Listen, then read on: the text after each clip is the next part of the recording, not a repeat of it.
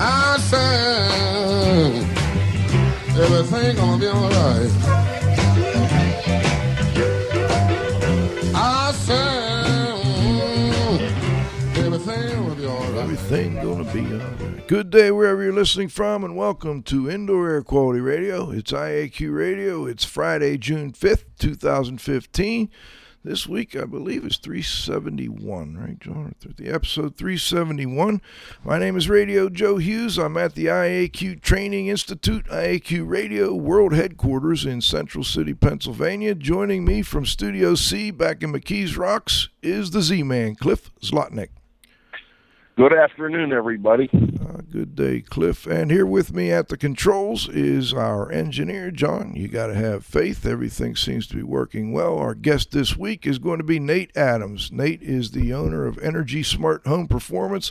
This ought to be fun. I'm really looking forward to it. What's right and wrong with the home performance industry? We called this one. Before we get started, though, um, two things. One, check out the new IAQ Radio website. We've got the search box. I'm so happy type in somebody's name, type in a topic, you'll find the shows and the blogs related to that. Um, also, we have uh, updated the resources page, so check it out at the iaqradio.com site. And we couldn't do it without our sponsors, so let's thank our marquee sponsors. Jon-Don Products, where restoration and abatement contractors shop. Visit them at jondon.com. Clean Facts, the number one information source for cleaning and restoration professionals. Check them out at cleanfax with an X IAQ.net and Healthy Indoors Magazine, a free online digital magazine for industry professionals and consumers. Subscriptions available at IAQ.net. Please be sure to thank our sponsors for their support of IAQ Radio when you acquire about their products or services. Okay, you can stream the show from our website homepage or follow the link that says go to the show. Uh, of course, now you can also just go right on the show. It's got a button for either, you know, stream, listen, or download. Last but not least, please visit that IAQ Training Institute website for the most current dates for the training you trust. We're at iaqtraining.com. Let's turn it over to the Z Man for today's IAQ Radio trivia question. Thanks, Joe.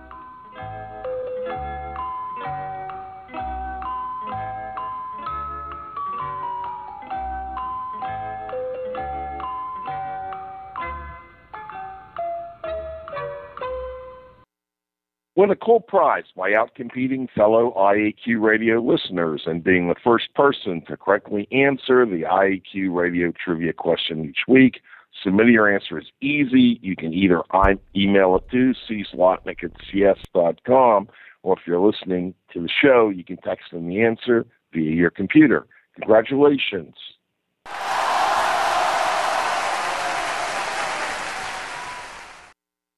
Doug Conan, Aerotech Environmental, Dayton, Ohio, for answering last week's trivia question.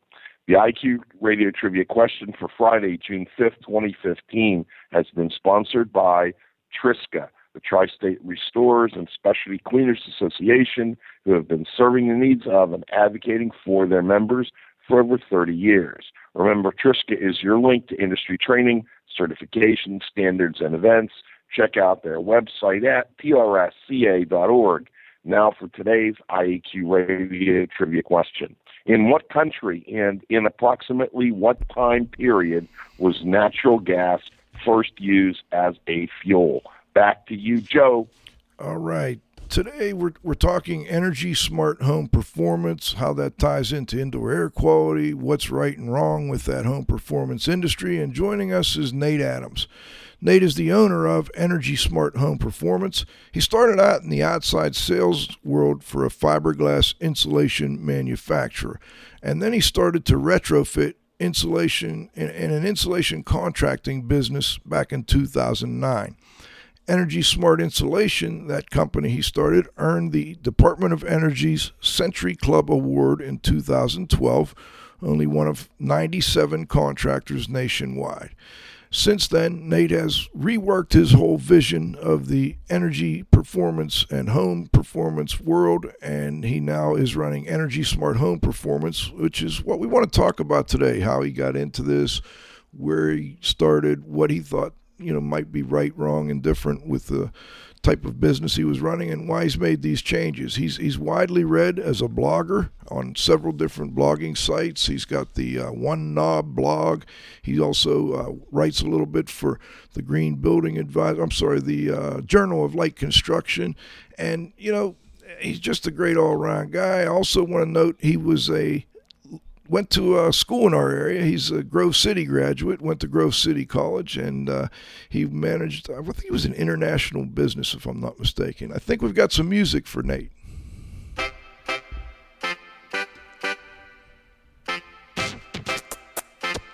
From hot to cold.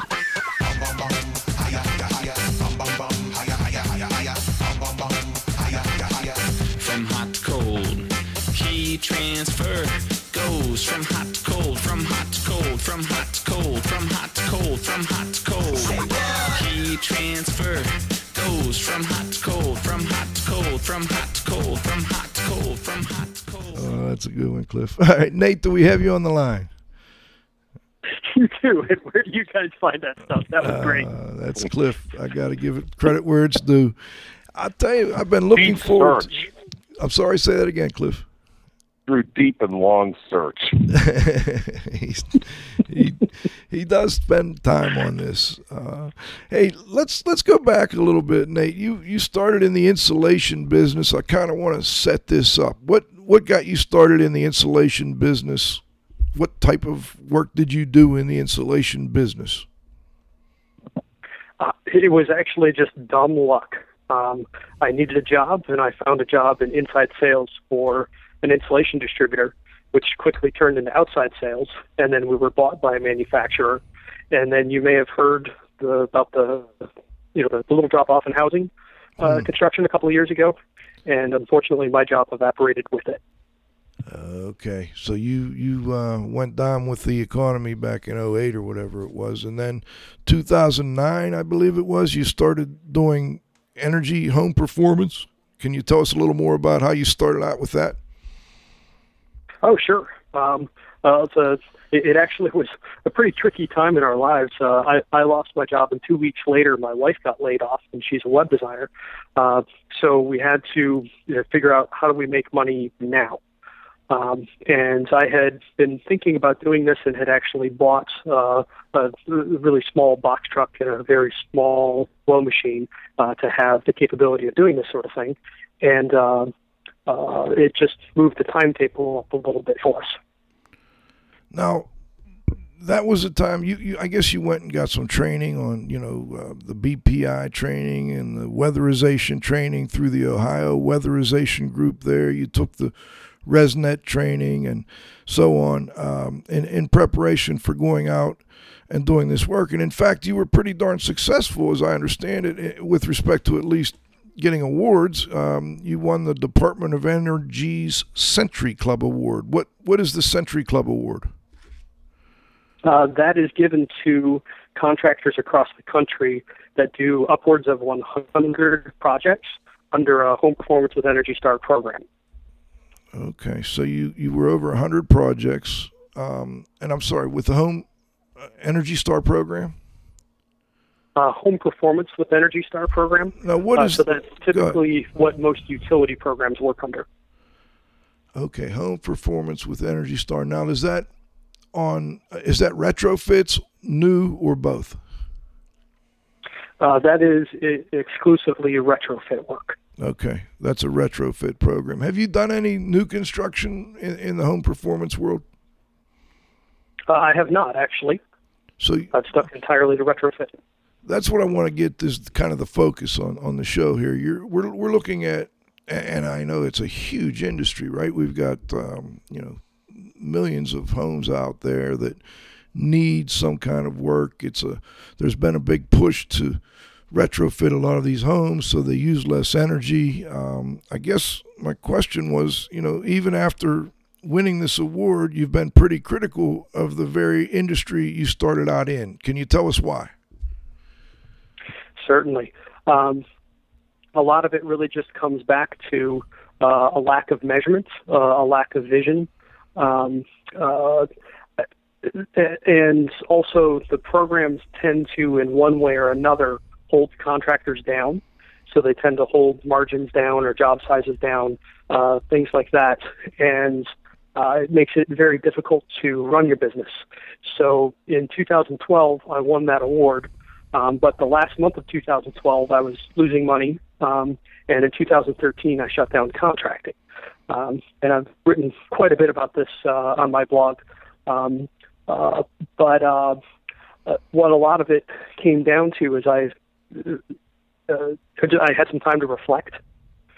Was the fact that I really wasn't solving a lot of consumer problems, and I was chasing rebates rather than focusing on solving a problem.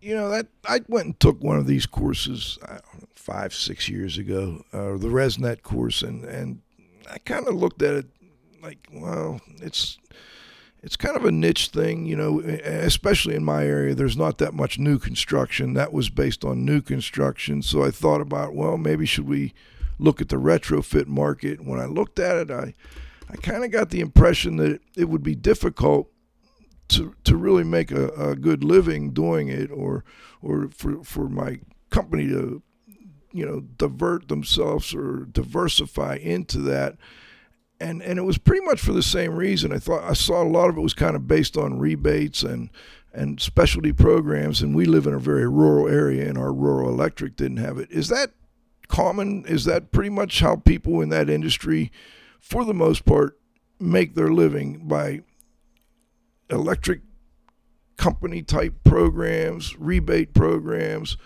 Um, do you feel like you were competing with some of the that was the other thing i was a little concerned about like there's a you know local groups here that work on um, they'll work for you know poor homeowners that don't have the money and they they somehow get money back through through the government or through the state etc is that what you kind of found um not especially like the the, the weatherization the low income work that you're talking about yeah um, that's a completely separate market uh, so uh, my company did do some weatherization work, and I did it somewhat selfishly actually because they offered free training that was good. So all I had to do was uh, pay my guys for the time while they they were there. I didn't have to pay for the training or putting them up in a hotel or something like that. Uh, but I also found the training to be really good. Um, uh, so that was helpful. And the BPI uh, training actually I found to be very good too. Um, but once the whole house bug bites you, you don't let it go. But uh, back to your question, when it comes to home performance contractors, the fact of the matter is I don't know that I uh, I am aware of five home performance contractors in the country that are breaking hundred thousand dollars a year in net profits. Um, and I just came back from our industry conference, uh, ACI, down in New Orleans, and they have noted for years the lack of contractors that they have there. Uh, so at the keynotes, they ask people to self identify, and only about 10% raise their hands as contractors. Hmm. That to me is a fundamental problem for an industry that is run essentially by contractors. If the work's not out there getting done, there's really not much point for the conference. Who was at the conference? It's largely utility programs and utilities, and then also uh, weatherization, uh, low income uh, program personnel. Hmm. Interesting. That's kind of what I thought. You know, I, I, can't compete against that. You either have to join the program or or not. And uh, that was a little tough for me to figure out how we get get to that point. Now it looks like you now, and I'm glad you mentioned something really important the training I got was good. It was good training. The indoor air quality part could have been better, but it was good training, and I thought it was solid, and, and the principles behind it seemed solid. The science behind it, in, in general, um, you know, I, I could quibble with a few little things here and there, but I won't. What what was the thing about the training that stuck out the most to you uh, with respect to you know the, the quality of training? What was the best part for you? The biggest piece is this is the only industry that thinks about a home truly holistically. So, I mean, if you call a plumber, what's the plumber thinking about? Yep. Plumbing. and you you call the HVAC guy, and he's looking at your furnace or your air conditioner, and the insulation guy is looking at your insulation. Um, but uh, there's no one trade you can call that thinks about your home uh, as a whole. So it's kind of like going to uh, uh, the, the, the heart specialist and expecting him to diagnose your liver uh, or to, to do the job of your general practitioner. Um, uh, and once you really start to think about the whole home approach, all of a sudden it, it gets under your skin and you're like, oh, I can solve all of these problems. I had no idea what the root causes of these actually were. Um, and so you can solve problems in the house systemically rather than dealing with symptoms one by one. I like that. I've got one more, Cliff, and then I want to make sure you get a chance to jump in here. I've heard you say there is no performance in home performance. What do you mean by this? Um, well, I'm pretty brutal about it. Uh, in many ways, I feel that our industry name is a lie. Uh, we don't actually measure anything after the fact as an industry.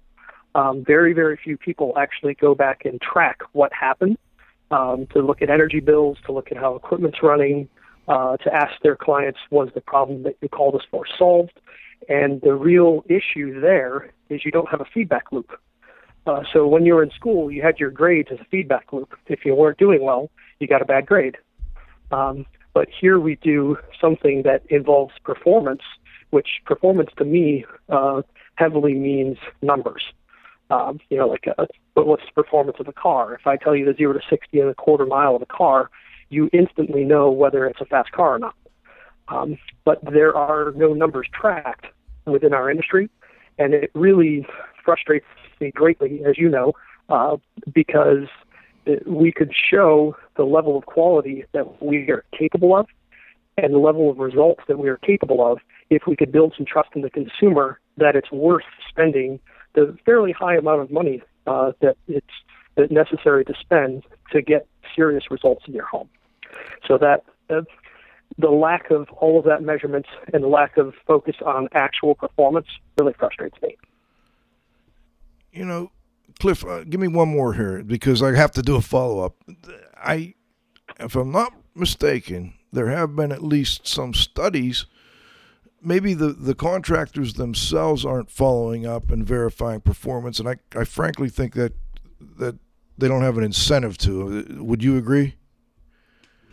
Uh, one hundred percent. There's there's no incentive to do good work. If you do good work, it hurts your margins. That's what I did, and I went out of business. But but have there not been research studies that that go back and verify whether or not some of these improvements home performance contractors are making are helping with at least energy performance. You would think that would be the case, but for most programs, if not all, uh, they use what are known as deemed savings, which are largely uh, very fancy high level calculations uh, to, to say that whatever energy savings were predicted basically showed up.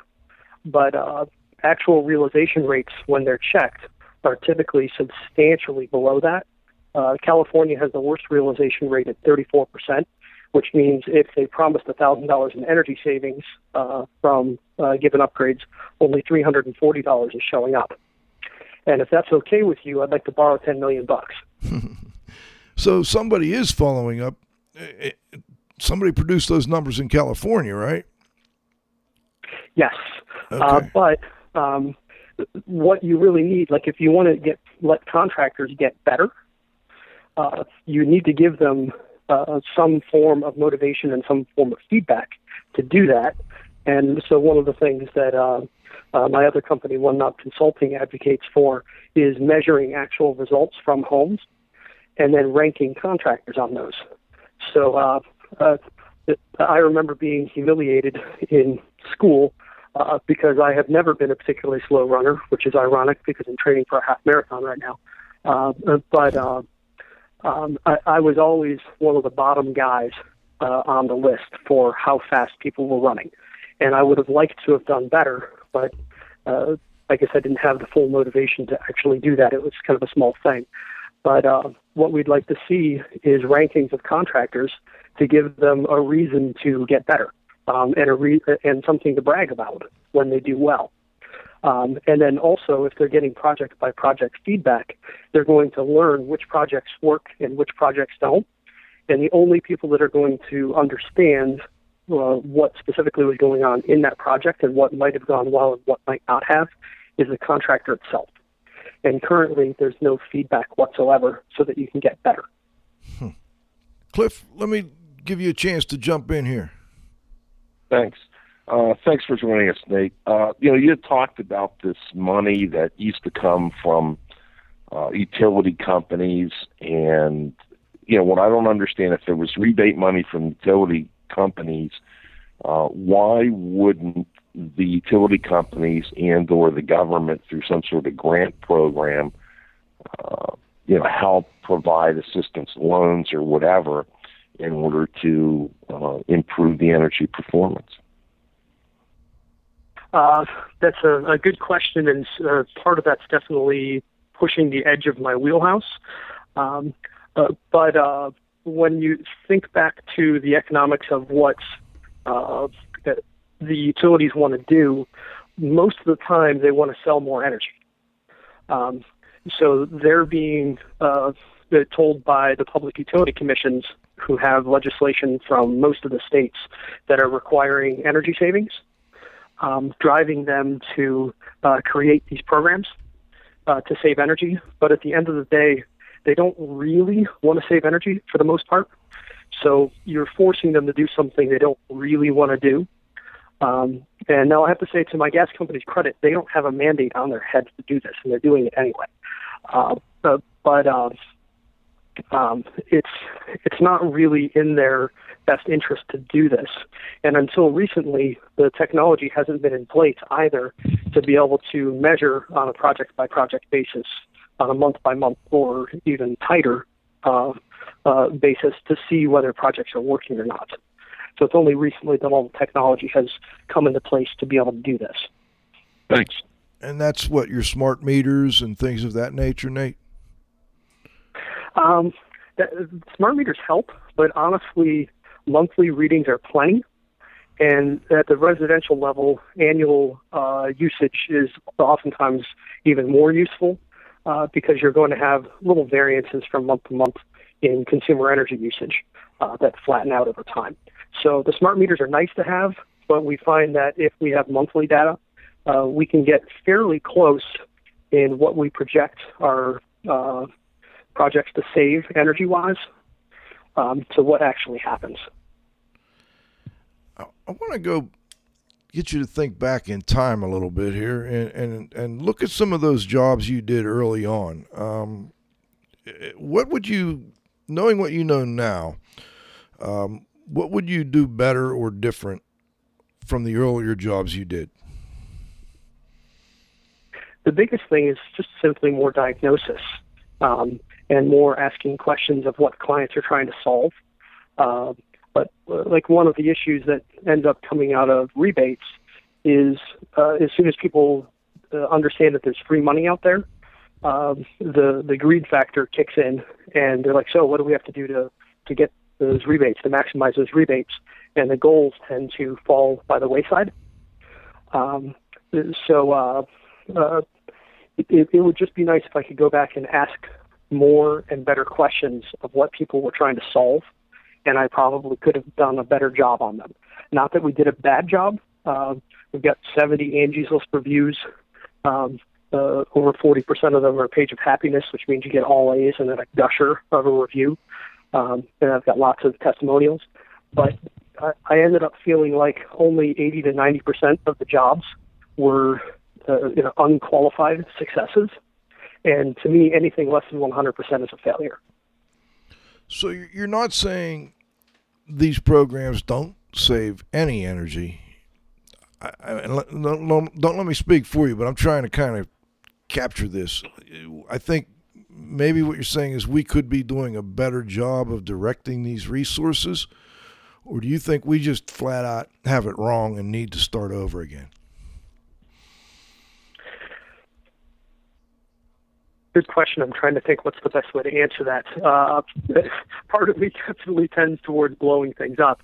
uh, but that's not necessarily where I'm going. What, what I would like to see more so is uh, most programs tend to try to get to energy savings uh, through kind of cir- circuitous routes. Uh, so they'll say, well, you can use this furnace, but not that furnace. Uh, we'll pay this much for insulation. We'll pay this much for air sealing.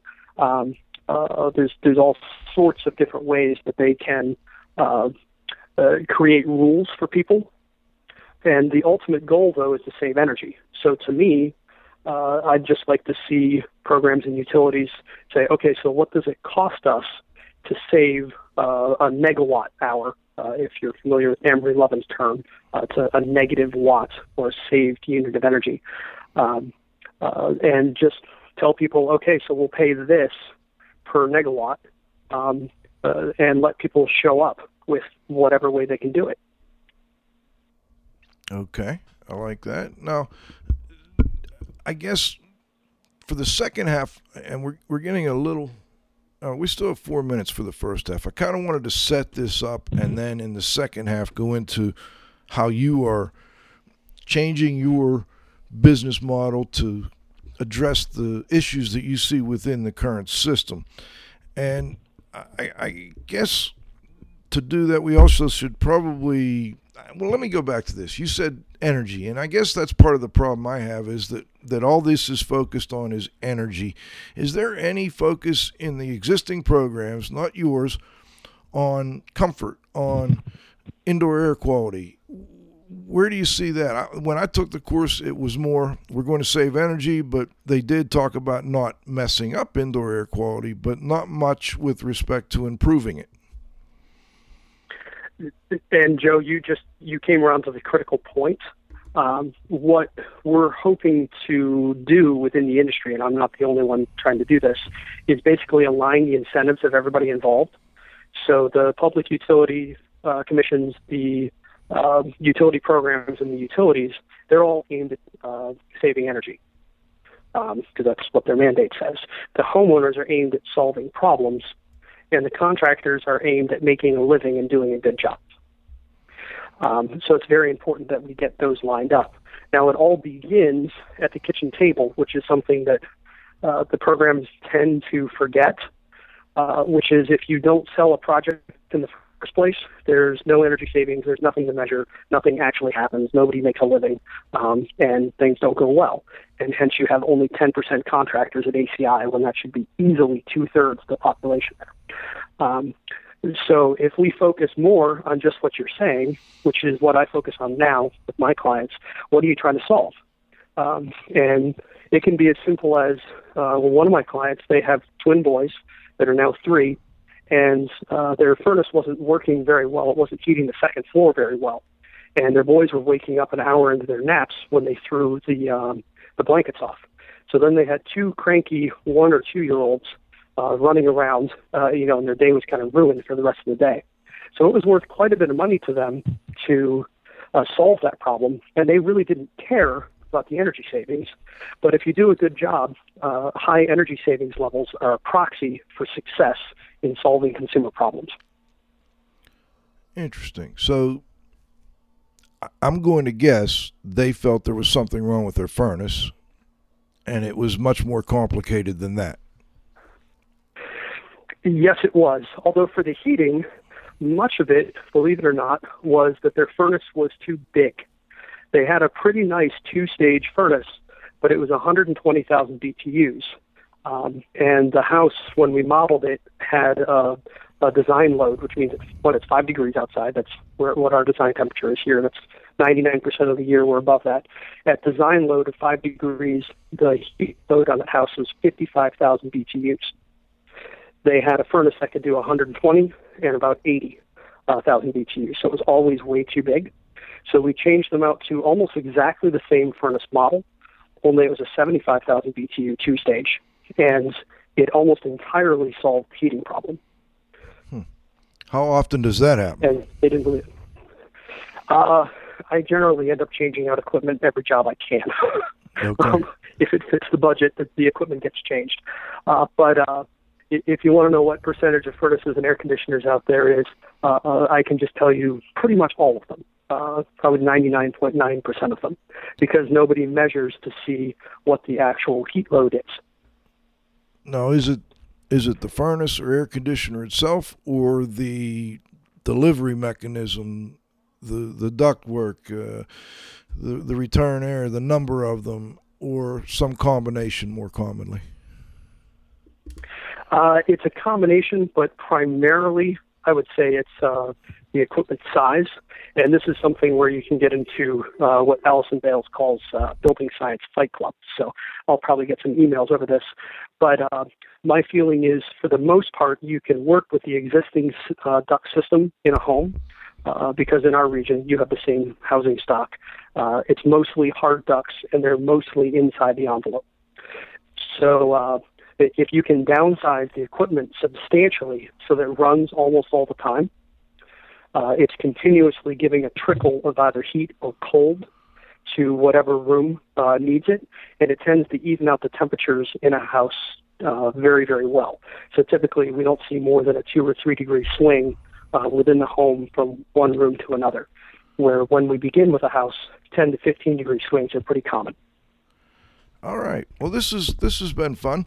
And uh, what we've got to do, Nate, we've got to take a little break here, thank our sponsors. And uh, before we do, I want to let people know we'll be back for the second half. We've got Nate Adams. He's uh, interesting, interesting program, Energy Smart Home Performance out of the Cleveland, Ohio area.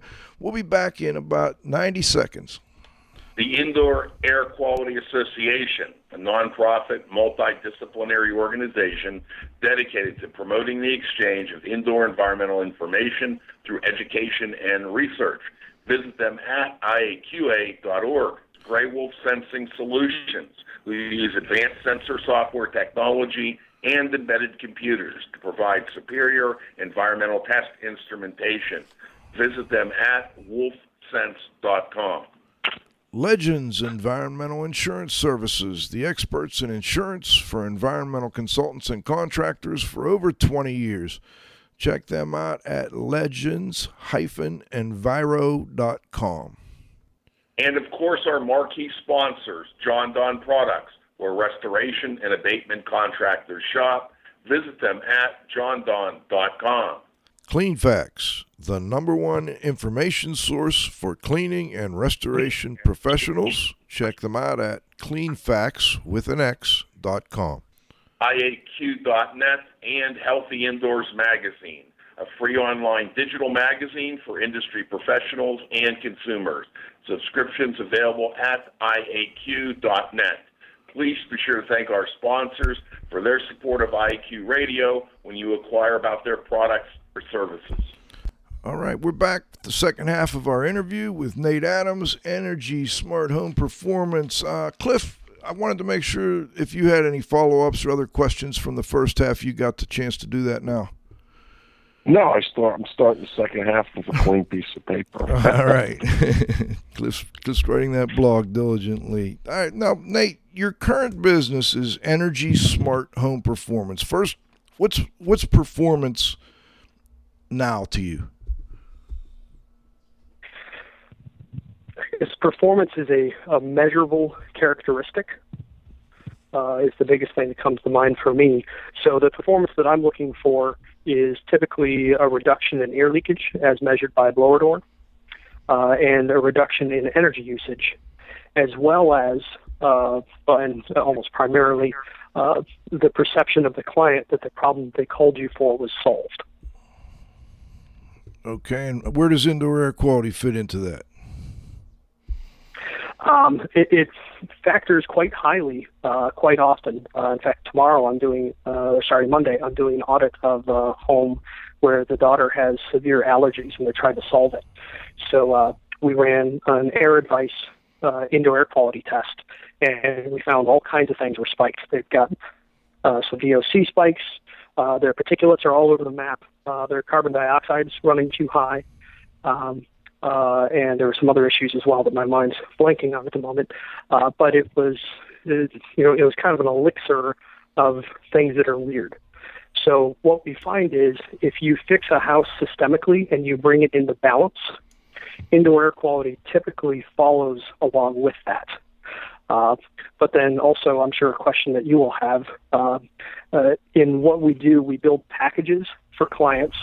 So we start with a budget package, which is aimed at a budget that we come up with together with them. Uh, we give them a sweet spot package, which is everything we think it's going to really take to solve the problem that they called us for and then we give them a complete package, which is uh, it's soup to nuts. You could go into a full deep energy retrofit and make it a two hundred thousand dollar budget. Typically, that's a forty to sixty thousand dollar package for complete, uh, but that will always include some form of fresh air ventilation. Uh, so, be it an ERV, an HRV, or our personal favorite, ventilating dehumidifiers. Um, say that again. Ventilating deep humidifiers dehumidifiers. Oh, yes. dehumidifier. Okay, that's why I was lost for a moment. I wasn't sure. wasn't sure what a dehumidifier. Oh, no, we're just going to go add lots of moisture to a house because we know that's such a good idea from indoor air quality perspective. well, I mean, but but you do live in a region of the country like I do and Cliff that we we get too dry in in the winter. Um, how do you handle that? Well, let me ask you a question. Why does your house get too dry in the winter? Uh, I know the answer, but um, go ahead. You tell me. Okay. Well, a, I was hoping you would answer, but oh well. Uh, that's all right. Uh, it's basically because you're leaking too much outdoor air a lot of times anyway. The, that's that's the primary cause. So uh, when I go in to fix a home, uh, I say there's typically uh, five priorities, and this is after you tackle repair things like, say, a roof leak or bulk water in the basements, you know, all, all that stuff. I don't view that as an improvement. That's something that needs to be done before we start. But then there's five priorities for fixing any home, and they are reduce air leakage, reduce air leakage, reduce air leakage, add insulation, and right size the HVAC.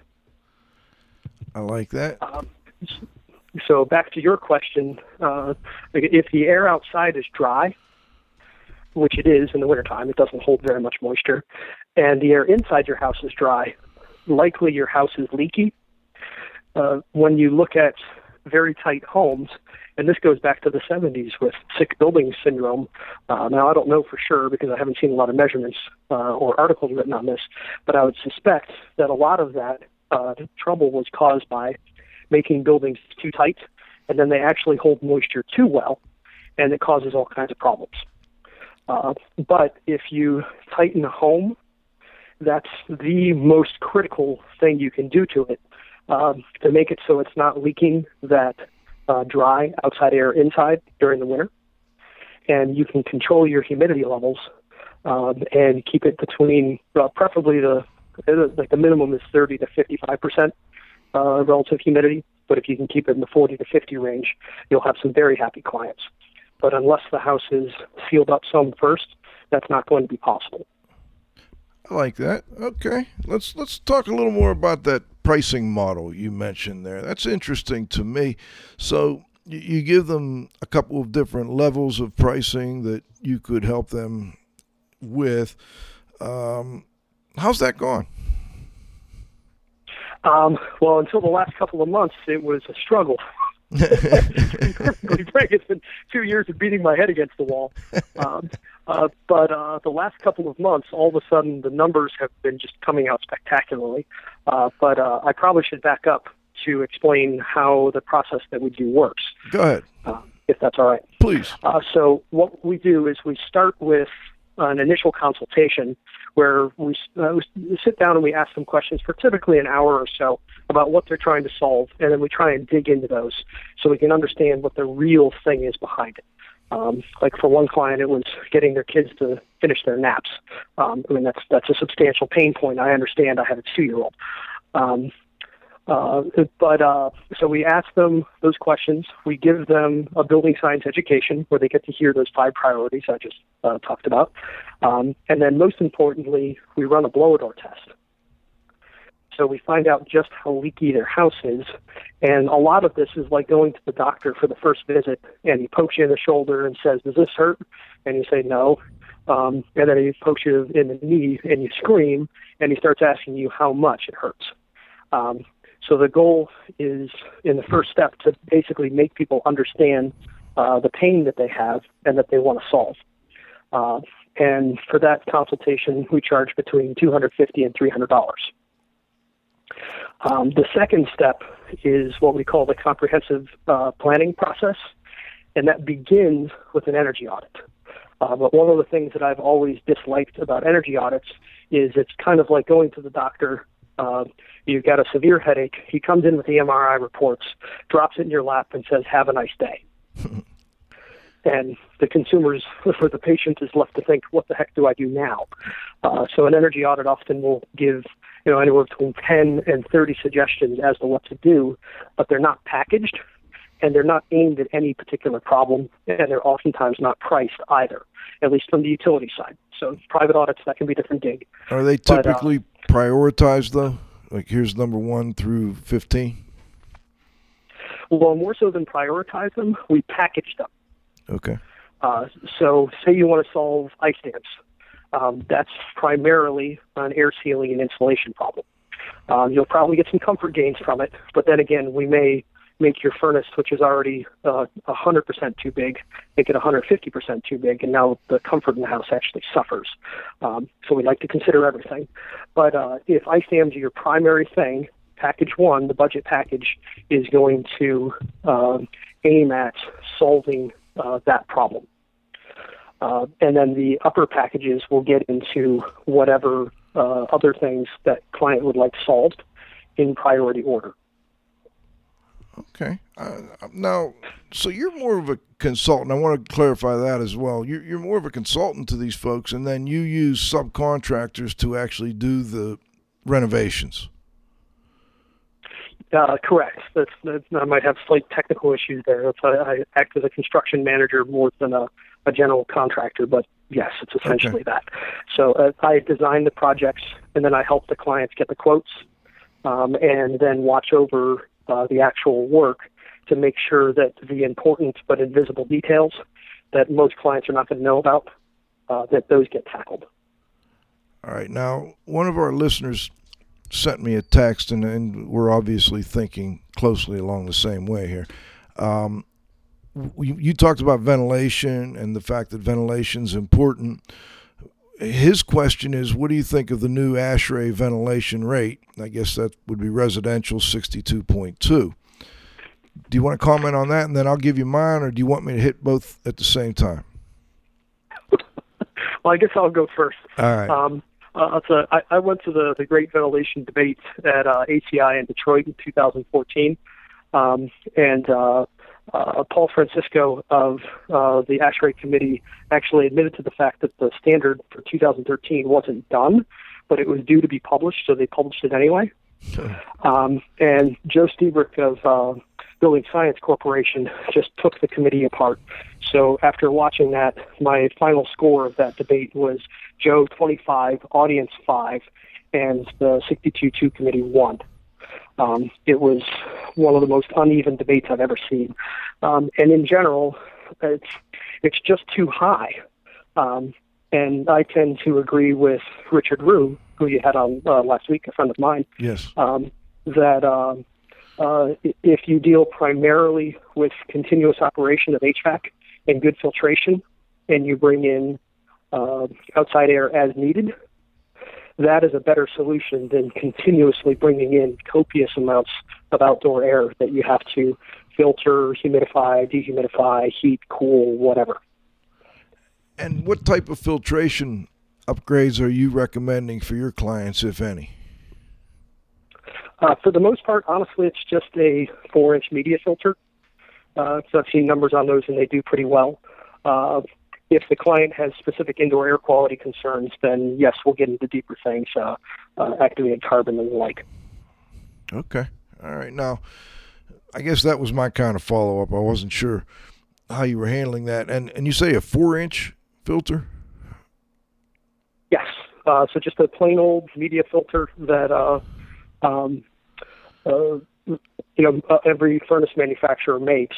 And I actually, uh, in researching that, I didn't believe my uh, partner, and uh, I called David Richardson, who's a, a very good uh, HVAC expert, but he also understands building shell, which not a lot of HVAC guys do. Um, and I said, you know, David, what, what do you recommend for the best filtration? And he came back, don't do UV light. You can cause ozone. Don't do any of that other fancy stuff. just get a four inch filter, make sure that uh, the air can't bypass it, um, slow the air down across the face of it, and make sure the equipment runs all the time. And was there a MERV rating on that, or Uh, typically, they're 10 to 12. ten to twelve? Okay, but I mean, not, memory serves. So not every mechanical system is going to have a place for a four inch filter, but you're oftentimes putting in new mechanical systems, correct? correct, and you can almost always retrofit one in somewhere. Okay. Okay, very good. Now, um, oh, before I go on, Cliff, anything you wanted to add? I'm good. All right, let's let's go back and, and talk a little bit about the pricing again. How do people afford these? You know, we're we're talking pretty serious bucks here. Um, the initial consultation sounds, you know, real reasonable, but then um, you're you're making a jump from you know twenty five hundred up to fifteen, maybe sixty thousand dollars. How how do people go ahead and get this done? Is it just that you work with people who have money, or um, do you feel like there's other ways that people who maybe don't have as much money can work? Uh, do you give them financing? How do you handle this? Uh, it's, a, it's a great question. It's a really critical question. Um, and uh, like as far as household incomes, uh, uh, I imagine Cleveland's a little bit higher than where you live, but it's still not spectacularly high uh, household income area. So I'd say my clients start perhaps in the seventy-five thousand uh, annual household income uh, range. Um, and to get them to execute projects that are fifteen to thirty thousand dollars, it's relatively simple. I'm not going to say it's easy, but uh, uh, you have to switch over to thinking monthly instead, and that is the critical piece. Um, so uh, part of developing budget is I'll ask them, okay, so what is it worth a month to solve these problems? And they think about it, and uh, we find that somewhere around seventy-five dollars a month, you can begin to make substantial upgrades to a home, and around one hundred fifty dollars a month, you can make really huge improvements. Um, and then if we can leverage the energy savings that come from it, and the energy savings are, are not spectacular necessarily. So, uh, one client who we've been tracking his energy savings, he's had a 45% reduction in his natural gas usage over the winter. That works out to $350 a year.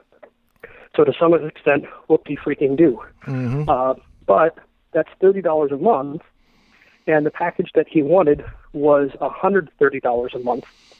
So when you subtract the thirty dollars a month in energy savings from uh, the hundred thirty payment that he's going to get, uh, he can get that package for a hundred bucks a month. It sounds like he already had, uh, he was already doing pretty good then because a 45, let's go over those numbers again 45% decrease, and it only saved him, what, $350 a year?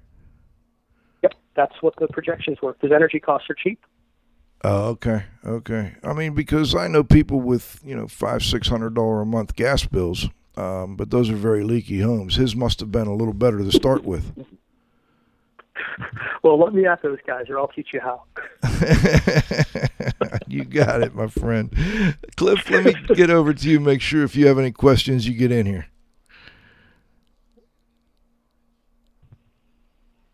Cliff, we still have you? I'm still here. Okay, I just wanted to know if you wanted to jump in, had any questions. I'm good. I'm All right. Let me let me ask this then. What with respect to your older homes, let's let's look back um, at those early jobs. You know what what do you think nowadays? Do you think, um, man, I wish. You know, well, it's, you talked about this a little bit earlier. It sounds like most of your clients were, were pretty happy, but um, I'm wondering if sometimes you felt like you wasted money. Um, frankly, yes. Uh, and and here's why. Uh, I wasn't able to see uh, what the energy savings were on many of the projects, but I did get numbers on a few of them, um, and two in particular that I, I ran to ground. Uh, one of them was a friend of mine. Uh, well, he became a friend after that, and actually a business mentor. Um, in fact, I've audited his house, and we have to. Uh, we're going to do the next phase of improvements on his house. But he spent about three thousand dollars for a project. He got the full twelve hundred fifty dollar rebate, and I'll give you a guess as to what the percentage of energy savings were that he saw. Ten Ten percent. How about nothing? Nothing. Um, I, I, I couldn't discern the savings. Um, I mean, maybe 10, probably not even that. And then another project that's down the road for me, a retired professor, um, we did a very substantial attic job to his house. Uh, he has a two and a half story house, so it has a finished walk up attic. Um, and uh, it was about a $6,000 project. We air sealed the heck out of the house. Just from attic work alone, we dropped the air leakage in the house by 38%. That's a big number. Um, and I looked at what his energy bills were, and by actual usage, they went up by two and a half percent because the winter was brutal. But uh, weather normalized, he only saw a nine percent drop in energy savings. And that project, by the way, was very similar to my new client's 45% uh, savings house um, with fairly similar jobs. But one we were aiming at uh, an objective and then the other we were aiming at getting as much rebate money as we could. What other differences were there? Uh, most of it is probably the air sealing that we did was decent, but there's a lot more that you can do if you go more deeply for it, which typically re- uh, involves removing the insulation. Um, but uh, uh, most of it is I, I don't know. I'm just I'm, I'm I was frustrated by uh, the the few people that would come back and say, "Boy, it it, it didn't solve this problem," um, or uh, you know, I, I didn't see any savings. Although almost nobody actually tracks their savings. You know, I always wondered like you're doing a lot of, and I, I'm all for air sealing, and, and I think it helps solve IAQ problems oftentimes if it's done with that in mind and not just to save energy. I, I think air sealing can be a, a, great way to help improve indoor air quality, but it can also have the opposite effect um, if you don't make other changes along with it, which is where I kind of wanted to lead with this one. I like the fact that you're looking at a comprehensive package because you know you're putting in mechanicals oftentimes you're, you're air sealing you're adding some insulation and and you're doing some other uh, things because I've, I've always wondered you know even though you cut down the air leakage 10 20 30 percent um, there's still air leakage if you don't address those mm-hmm. other issues and what i have found is where you when you cut down the air leakage 30% 25%. In the places where it still leaks is where I find the air quality problems. In that you, will get more moisture in those areas. You'll get more, um, you know, whatever is in, in that wall cavity or in that attic or whatever will be pulled into the home more readily. I don't know. Is that something you've ever thought about or looked at? Oh, absolutely. Uh, well, I, I mentioned the ventilating dehumidifier. Yes. Uh, earlier, um, so what that is, it's it's a whole house dehumidifier that connects to the ductwork of the house. Um, so it's not just in the basement; it handles the whole house, and it can be a good supplement to an oversized air conditioner. Uh, but what it also does is it has a MERV 14 filter uh, uh, attached to a line that goes outdoors, and uh, that piece of equipment ends up slightly pressurizing homes, so that uh, you're not drawing crummy air from the air cap the, the like the wall cavities, the crawl space, the basement, the attic.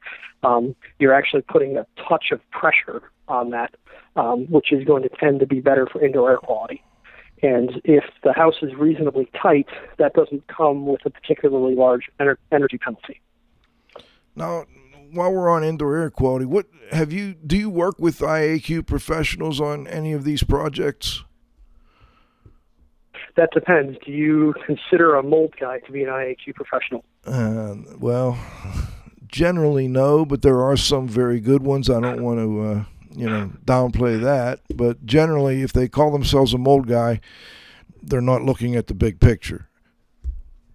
Um, that, that's what I found. There's one mold fellow that I've worked with that I like a great deal, but he's uh, a year or two away from retirement and not necessarily looking to change his whole paradigm. Um, so, in general, I would say no, I haven't. Um, and I, I'm not really aware of any IAQ professionals in my area, although I'm sure they're there. Absolutely. And, and, what about your current process for, for indoor air quality? What are you doing? Uh, you mentioned the um, AirAdvice system. Are you still using that? Are you putting it in before and after? Are you uh, using any other types of measurement equipment? Uh, it's primarily the, the AirAdvice. Um, most people don't mention uh, indoor air quality problems specifically. Uh, so if I'm going to, you know, substantially improve the envelope of their house and put the right piece of HVAC equipment in, uh, more often than not, I will solve problems they they may not know uh, even existed. Um, but for the people that come to me with that, yes, I'll do it before and then an after um, to verify that yes, we, we did actually uh, uh, solve some problems. I, I, got a text at about the same time that really uh, John and I are on the same wavelength here. Um, do you verify or validate the improvements to indoor air quality with particle counts? Now, the AirAdvice does give that. I guess what I would ask uh, as kind of an add-on to that, um, what have you seen when when you do air sealing and you do uh, your packages? What happens to particle levels? We haven't had uh, enough projects come back and have the uh, the after numbers to really give you a definitive answer on that yet.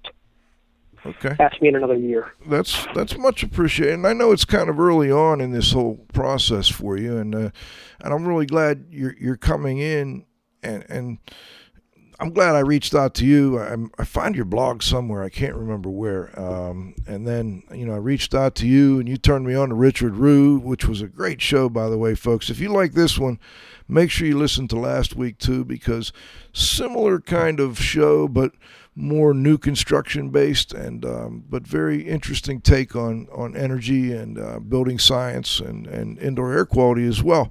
So uh, I'm glad we did, and I'm, I'm looking forward to future shows where we can bring you in and um, talk a little bit more about how this is going. I, I want to turn it over to the Z Man for a moment, and I think he's got a quick roundup question. We're going to kind of round it up here. I'm going to let Cliff ask one final question, then I'll ask one, and we'll take it from there. Nate, what sort of what sort of things have you done in your own home based on what you know? You had to ask that question. It's a Cliff, great question, Cliff. Um, I am much. Because I, I, I, figured you, I figured you just don't have time like everybody else, but if you're going to ask. He's buying yeah, a new house. Go barefoot. um, uh, my, uh, we, we insulated and air sealed my attic as a fairly early job um, with my contracting business, so it's okay. But uh, actually, as I've learned more, I, I have a pretty cool old house. It's actually a National Historic Register house. It's uh, built in 1835, and it was the uh, general store for the little town that I live in. Um, but uh, all of the wall insulation was done wrong. And if you're going to get wall insulation out, what are your options? They're not good. They're... No, take off the drywall or take off the siding. Yep. Um, and so, actually, what I've decided is I've learned more, and it's a bummer because I really like this house. But I'm actually going to sell the house and buy another one and do uh, full home performance upgrades to a different one because my basic package, my budget package for my home now is about seventy thousand dollars. Mm. And uh, yeah, the reason that I asked is uh, I'm in the midst of having about thirty thousand dollars worth of ice dam repair work done to the interior of my house. So oh, uh, I know where you, I know how you feel. Fortunately, insurance company's paying for it, but still, it's it's a pain. Tell me that they're doing some air sealing work as part of that. They're not, but uh, I'll have it done. Yeah, I need I need a ref- I need a reference if you have somebody in Pittsburgh or you want to come. I do, but we can talk about that You're later. close. Nate's close. Come, no or, or I can come. It's not far from me. It's uh, less than two hours from my house. We could. Uh, I'd love to come down and uh, go through the process with you, Nate. That would be great. And Cliff's got a nice. Uh, it's a fairly newer home, isn't it, Cliff? It's twenty plus, Jeff. Okay. Okay, it just looks nicer. That's new in my world. Yeah, it's new in my world too. All right, Nate, let's wrap it up here, buddy. Um, I think this has been fun. We've had a couple great comments already, um, and and people are, are really enjoying this topic. I think we're going to do more along these lines as time goes on because you know these jobs they affect indoor air quality. They affect comfort. Comfort is a part of indoor air quality. I guess two questions. One, with respect to indoor air quality, um, what what would you recommend for our two industries as far as you know, kind of trying to work together a little bit more? Boy, that's a great question, and I would really like to see more of that happen because we we uh, affect each other directly. Um, uh, I guess I, I would like to see a lot of indoor air quality professionals probably think a little bit more holistically about the house, uh, or offer the option of okay, well we can solve the spot problem that you have now. We'll deal with the symptoms, so that's taken care of, but there's deeper root causes behind all of this, and if you want to deal with those, perhaps we should consider uh, something a little deeper. I, I like to call it a comprehensive planning process because the audit's only a piece of the puzzle. Um, but uh, uh, an energy audit of sorts could be a, a good step there. And then, boy, I'd love to know who the IAQ guys are, um, uh, so that possibly we could work together um, on creating plans, and I can fill in knowledge gaps that they have, and then you guys can fill in the knowledge gaps that I have because I am not an expert in IAQ yet. Well, I, I really appreciate you joining us, and um, it's been a fascinating show. I've, I've enjoyed preparing for the show. I've enjoyed talking to you up to you know to the point of getting to this. Before we go, though, the the last question is always: Is there anything that we missed that you'd like to add? Any final comments you'd like to make before we wrap it up? Uh, one comes to mind, uh, which is uh, uh consider getting rid of combustion appliances entirely inside homes. So like gas stoves and gas water heaters oftentimes are causing a lot of the, the issues that are going on inside the house. So we actually recommend switching to electric water heaters or heat pump water heaters. And uh, believe it or not, we're routinely switching people to heat pumps, even in cold Cleveland. You know, I'm seeing much more of that, uh, and I'm, you know, from Pittsburgh. I'm now up in the mountains to the southeast of Pittsburgh, but yeah, I think that technology is um, it's there. I don't I don't think we have to worry about that anymore, and um, certainly they're they're um, a little easier to work. So so with respect to pressure differentials, is that part of the reasoning? Oh, that's part of it definitely. If you can seal off the chimney, that might be uh, you know, 200 to 800 uh, CFM 50 in a house. And for reference, a good blower door number in a house begins when its blower door number is equal to its square footage. So if you have a 2,000 square foot house that scores 2,000 or under, that's pretty good. Um, it may still be screwed up, but it's pretty good. But older homes will routinely see a two or three to one. Uh, so a 2,000 foot house might have a 4,000 or a 6,000 uh, blower door number. Um, and those need a lot of work. But the problem is if you seal one of those up and you leave uh, a natural draft uh, gas water heater in there. Number one, you've got that 200 to 800 CFM hole. But number two, the odds of making that piece of equipment backdraft go up substantially. Got it. Great. That's a fantastic way to end this show. Um, much appreciated, Nate Adams, for joining us today on IAQ Radio. I'm sure we will be back in a year or two to check up on your progress. Sounds great, Joe. Happy to help. All right. Again, thanks to Nate Adams of, uh, let's get the name right there, Energy Smart Home Performance up in the Cleveland area. If we've got any good IAQ people up that way, give Nate a holler. Uh, I guess you could just blog or um, uh, I, I put the link to his Energy Smart Home Performance website on the show announcement and also to the One Knob blog. So, folks, you can catch up with Nate there. I also want to make sure I thank my co host, the Z Man, Cliff Zlotnik. Great job. Fun show today, Joe. Very good. I enjoyed that a lot. Of at the controls, John, you got to have faith Good job on the controls. No glitches today. Of course, to our growing group of loyal listeners, much appreciated. Check out that new website. You can search the archives now. You can put in key terms. You can, you know, really, uh, it really, I, I use it all the time. I don't know about you, Cliff, but it's helped me tremendously just you know, navigating my own website. That's been a great improvement.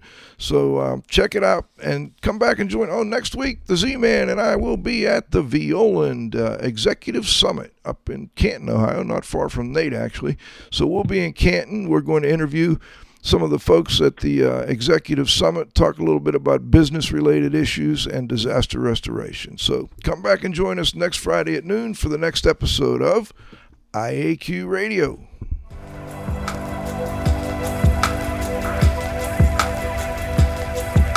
This has been another IAQ radio production.